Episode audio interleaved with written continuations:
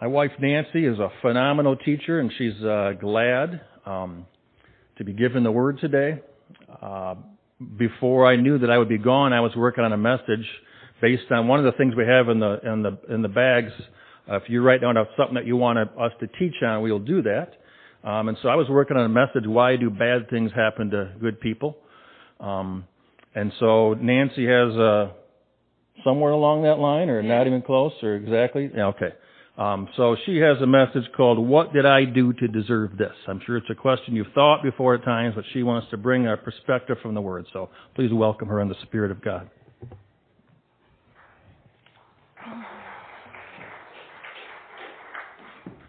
Well, I have to admit, I am actually pretty excited to give this message um, because it's a question that I have asked myself. What did I do to deserve this? Why is God against me in this? And uh, I also really like that Brad instituted this.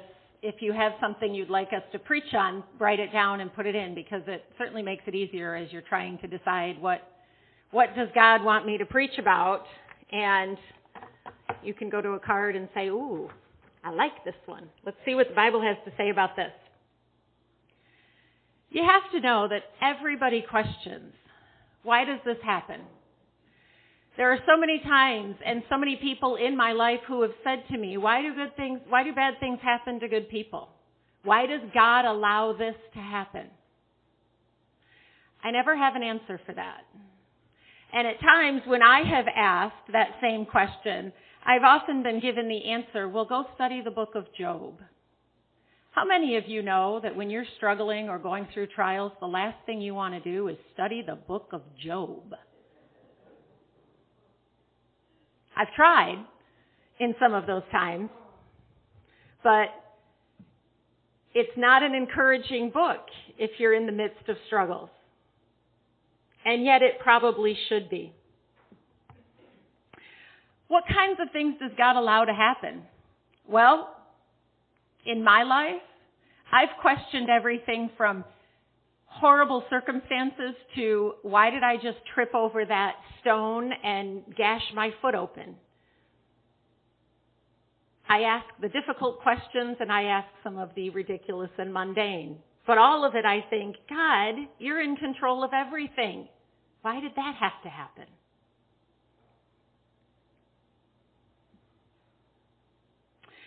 Well, as I looked at this question, God told me to go study the book of Job. So that's where we're going to be today. I want to give you a short gist of the book of Job because when I study the book of Job, I get lost in the conversations back and forth between his friends and Job. They're long.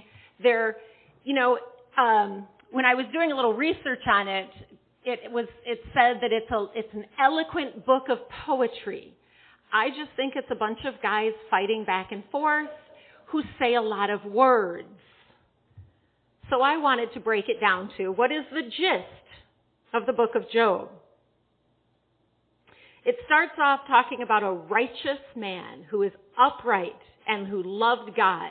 And that's important because the book of Job starts with a man who was following God. It's not talking about bad things that happen to non-Christians or non-believers. It's talking about bad things that happen to believers. Awful things happened to him. And then he had some friends who came along to encourage him. And their encouragement basically said, this is obviously all your fault. You're in sin. You need to confess something. So do it. And Job's response was, well, tell me what I've done then. I've searched my heart. I don't find sin. What do I need to confess? And his friends could, could not come up with anything. So why did Job suffer such unimaginable tra- tragedy and circumstance? Well, let's take a look at it. I'm going to paraphrase in Job 1 verses 14 through 19 to give you an idea of how bad of a day Job had. In the span of about five minutes, he lost everything. He lived in a time where his wealth was determined by his livestock and his possessions. And he had a servant who came to him and said, all the cattle are gone and all your servants who are watching over them. And while that servant was talking, another came forward and said, all the camels are gone. And while he was talking, another came forward and said, all the donkeys, all the livestock, everything, all your servants watching over them, they're all gone. And while he was talking, the final guy came along and said, your house just collapsed and all of your children are dead. Five minutes. He lost all of his wealth, all of his children. It was a bad day. How do you respond to something like that? In Job 1 verse 20, it says, Then Job arose, tore his robe and shaved his head, and fell to the ground and worshiped. And he said, Naked I came from my mother's womb, and naked I shall return there. The Lord gave, and the Lord has taken away. Blessed be the name of the Lord. And in all this, Job did not sin nor charge God with wrong. How do you lose everything and fall to your knees in worship? How do you say, blessed is the name of the Lord at a time when your entire world has completely collapsed. Isn't that what we're asked to do as Christians? But how do we do that? Many of us would be saying, God, why me? What did I do? Let's take a look at how this whole day started. And it gives us an interesting perspective on the life of Job. In Job 1 1 verse 6, it says, Now there was a day when the sons of God came to present themselves before the Lord, and Satan also came with them. And the Lord said to Satan, From where do you come? Isn't it interesting that in this particular verse, we literally see God and Satan are just having a conversation. It's not a big warfare. It's not antagonistic. It's just they're having a conversation. Satan came before God and God says to him, where'd you come from? Satan answered the Lord saying, from going to and fro on the earth and from walking back and forth on it. And then the Lord said to Satan, have you considered my servant Job? That there is none like him on the earth, a blameless and upright man, one who fears God and shuns evil? So Satan answered the Lord and said, Does Job fear God for nothing? Have you not made a hedge around him, around his household, and around all that he has on every side? You have blessed the work of his hands, and his possessions have increased in the land. But now, stretch out your hand and touch all that he has, and he will surely curse you to your face. And the Lord said to Satan, Behold, all that he has is in your power only do not lay a hand on his person. So Satan went out from the presence of the Lord. How did this bad day for Job start? It started with a conversation between God and Satan where God initiates and says, Hey, have you thought about Job? You can do anything you want to him as long as you don't touch his person, and he will not curse me. God was that confident in Job that Job did not follow God because of what God had done for him, but that Job followed God because of who God was. That was the confidence that, that God had in Job. And as horrible as that day was for Job, he did exactly what God expected him to do. He lost everything and he fell and worshiped. And he blessed the name of the Lord. But Satan wasn't done with Job. So the next day, they had a similar conversation. In Job 2, verse 3 and 6, 3 through 6, Satan is back before God, and the Lord said to Satan, Have you considered my servant Job, that there is none like him on the earth, a blameless and upright man, one who fears God and shuns evil, and still he holds fast to his integrity, although you incited me against him, to destroy him without cause. So Satan answered the Lord and said, Skin for skin. Yes, all that a man has, he will give for his life. But stretch out your hand now and touch his bone and his flesh, and he will surely curse you to your face. And the Lord said to Satan, Behold, he is in your hand, but spare his life. So Job was struck with sores from the bottom of his feet to the top of his head. His health was taken away from him. What was his response? Well, I like that in this we actually hear from his wife first. What was his wife's response? Job 2 verse 9, then his wife said to him, Do you still hold fast to your integrity? Curse God and die. Okay, that's a loving wife. And Job says to her, You speak as one of the foolish women speaks. Shall we indeed accept good from God, and shall we not accept adversity? In all this, Job did not sin with his lips. Then we go on in Job to see that his friends come and they have conversations back and forth and they are convinced that he has done something wrong. Nobody endures the kinds of things that Job has had to endure without it being Job's fault. And yet Job says, I've searched myself. I don't find sin. If I did, I would confess it. If you know of a sin in my life, tell me and I'll confess that. And yet none of them could come up with a sin.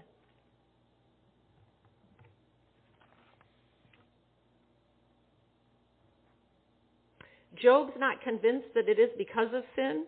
He sees something bigger at work. In Job 9 verse 32, he says, For he, speaking of God, is not a man as I am, that I may answer him, that we should go to court together. What does that mean? Job understood he didn't have the right to question God and what God was doing. Job was a man God is the God of the universe. And Job understood that he doesn't get to go to court and argue his case and plead his case before a holy God. He simply has to take what God gives him. Do we worship God because of what he does for us or because of who he is? Job also recognized that he didn't have the right to question the thoughts and the intentions of God. Isaiah 55, 8 says, For my thoughts are not your thoughts, nor are your ways my ways, says the Lord. For as the heavens are higher than the earth, so are my ways higher than your ways, and my thoughts than your thoughts. Sometimes we quote that verse or we hear that verse when we don't understand things that are happening. But do we really take to heart the meaning of those verses? We do not know what it will take for us to become like God. And yet, His purpose in our life is to make us more like Him. To take us from glory to glory to glory. To transform us into the image of Christ and to perfect us we don't know what that will take, but God does. Do we trust Him enough to know that His thoughts and His ways are far beyond anything we can understand? Job goes on in verse, in chapter 9 verse 33 and said, nor is there any mediator between us, between he and God. There's no mediator who may lay his hand on us both. Who is our mediator? Jesus. Job lived in a time before Jesus, and there was no mediator between he and God, and he understood that before Christ ever walked the earth. He understood that he needed something to bridge the gap between he, as a man, and God he says to his friends, There is no mediator between us who may lay his hand on us both. 1 Timothy 2 verse 5 says, There is one God and one mediator between God and men, the man Christ Jesus. The book of Job is a powerful story of, I believe, every believer's life. And there's a couple of significant truths that I think we need to walk away from this book really understanding. First of all, I believe we have to know God's character. In all things, at all times, God is good and God is just. Regardless of the circumstances or the happenings in our lives, God's character remains constant. Psalm 34 8 says, Oh, taste and see that the Lord is good. Blessed is the man who trusts in him. The second thing we need to see is that Satan is our enemy. And he tries continuously to discredit God in our eyes. It's not just that he wants to pull us away from God. It is that he wants to discredit God. He wants to get us to believe that God is not for us. 1 Peter 5 8 says, Be sober, be vigilant, because your adversary, the devil, walks about like a roaring lion, seeking whom he may devour. Resist him, steadfast in the faith, knowing that the same sufferings are experienced by your brotherhood in the world. But there is a truth that I believe is far greater than either of these two, as big as they are. I have to say that as many struggles as I have faced in my life, and I have not faced every imaginable struggle, but I have faced my share as all of us do. I have many unanswered questions about why things happened the way that they did, and I have asked God on more than one occasion, why? Why me? But this time when I decided to take on this topic, I really spent this past week in prayer and in meditation and in worship, and I wanted an answer. I wanted an answer because I feel that that question is asked so often, and I don't have a good answer to give believers or non-believers. Maybe many of you already have caught this answer, but it's taken me a few years in my Christian walk to really give God the freedom to say to me why bad things happen. It was already given away in one of the verses that I read today, and maybe you caught it. But it gives away the heart of Job, and it makes him unlike his friends or his wife or even me. I believe it's the secret to loving God and knowing the answer to the question, what did I do to deserve this? So what is the answer? Seems like it must be simple if we already could figure it out. I would challenge us to look at the reverse question. What did I do to deserve the good things in my life? What did I do to deserve eternal life? Absolutely nothing. Romans 6:23 says for the wages of sin is death, but the gift of God is eternal life in Christ Jesus our Lord. I deserve death. I am a sinner who stands in front of a holy God and I deserve death. Yet I have a mediator in Christ Jesus who died on my behalf. He took my punishment. I did nothing to deserve the goodness and the riches that God has bestowed on me as a child of God. Ephesians 2 verse 8 says, by grace you have been saved through faith, that not, and not of yourselves. It is the gift of God, not of works, lest anyone should boast. Let's go back to Job chapter 2 verse 10.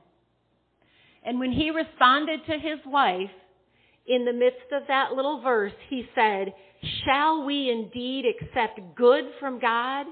And shall we not accept adversity? Do we have the right to say, I want all the riches and the blessings and the eternal life and the great things that God bestows upon my life, but I am not willing to walk through the struggles that He feels will transform me to the image that He desires me to be. I did nothing to earn the good. I do nothing to earn the bad. Unless there is sin in my life, and God will allow us to suffer the consequences of our sin. If we are in sin, we need to examine ourselves and confess that sin. But if you can honestly stand before a holy God and say, Lord, I don't know why this is happening in my life, but I will worship you because of who you are. We don't understand his ways. We didn't do things to deserve the bad things that happen, but they happen.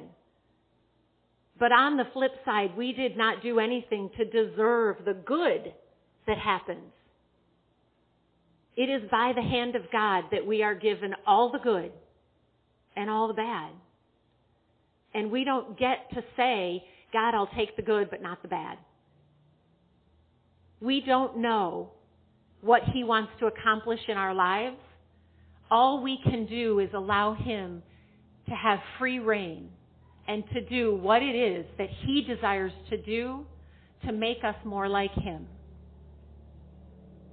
There's a song that talks about God weaving a tapestry, and I talked about it a little bit on Wednesday night. But um, the gist of the song is that we often see the mess, and yet God sees a beautiful tapestry that He is weaving.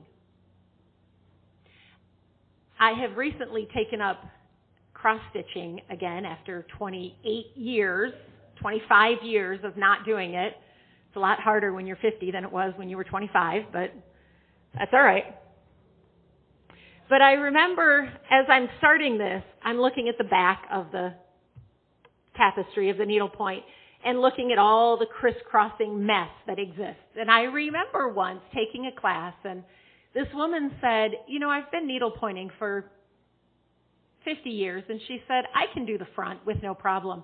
What I do now is I try to make the back look as good as the front. Really? If you've ever done any kind of stitching, that's ridiculous. So she pulls out the stitching that she did that she had framed on the front and the back. Because the back was as beautiful as the front. Now I'd like to say that's when I stopped stitching because I realized there's no way I'm getting to that point. Um, but I kept at it. And now every time that I start on one of these stitchings, I think to myself, maybe you should make the back look, heck no, I'm not doing that. There's no way. But I think of it in terms of my life. I tend to focus on the back of the stitching and the mess and the hardships and the trials and the things that God has asked me to endure that I don't think were fair. And I forget that He is weaving a beautiful tapestry. But no tapestry can be woven without the good and the bad. We have to know that God is good all the time. Everything He brings into our life is meant for our benefit. All the good, all the bad. Proverbs 3, 5 and 6. Trust in the Lord with all your heart and lean not on your own understanding. In all your ways, acknowledge him and he will direct your path. Lean not on your own understanding. We don't even know what is good and what is not. Sometimes things that we think are trials and struggles that we don't deserve are God's hand of blessing that maybe we don't see for years later. I can give you a very personal example of that. Many of you know that our kids are adopted. And when we first found out that we wouldn't have natural children, I was not pleased with God. In fact, I went through a time of being very angry. But I have two of the most precious people in my life that I would not change for anything in the world. They're my children. They were brought by God's hand. There is no question. And yet there's still this tiny little piece of me that says, but it's still unfair. And yet it's not at all. And I look at where I am at right now in my life. I'm doing what I love. I run a center that works with kids with dyslexia. I get to live in a world of academics and brain studies and I love that stuff. I would never do it if Joshua were not my son with dyslexia. I had no idea 25 years ago that the reason God put things in my life that I thought were struggles were to give me the opportunity to do beyond what I could imagine and love doing in my life. I wouldn't be here doing it if I didn't have a son with dyslexia. We don't know when we go through things if they are good or bad because we don't know the final tapestry. We judge in our own understanding and yet our ways can't begin to compare with God's ways. Many people have this Proverbs 3, 5 and 6 as their life verse. And yet, do we trust in the Lord with all our heart and lean not on our own understanding? Do we accept all of it, the good and the bad, and trust that God is truly directing our path? Job is a book that helps us to understand what God is looking for in the heart of every believer. That we will accept good and we will accept adversity. And Job 13:15 says, "Though he slay me, yet will I trust him." That's the place God wants us to be. That everything in our life is open to his hand and his direction. We didn't do anything to deserve bad things to happen, but we didn't do anything to deserve the good things either if we think that we have works, that we can gain God's understanding or God's favor through works, we are under the law. And you can never fulfill the law. But if we understand that it is not by anything that we do, that it is by grace that we are saved, it is a gift of God and not of works, lest any man should boast then we have the ability to take the good and the bad and to know that God is on our side. He is good. He is faithful all the time. We do not live by works. We live by grace. We are saved by the blood of Jesus. He is our mediator between God and man. I want to end with Psalm 8, verse 3 through 7. When I consider your heavens, the works of your fingers, the moon and the stars which you have ordained, what is man that you are mindful of him? And the son of man that you visit him? For you have made him a little lower than the angels, and you have crowned him with glory and honor. You have made him to have dominion over the works of your hands. You have put all things under his feet all sheep and oxen, even the beasts of the field, the birds of the air and the fish of the sea that pass through the paths of the seas. O Lord, our Lord, how excellent is your name in all the earth.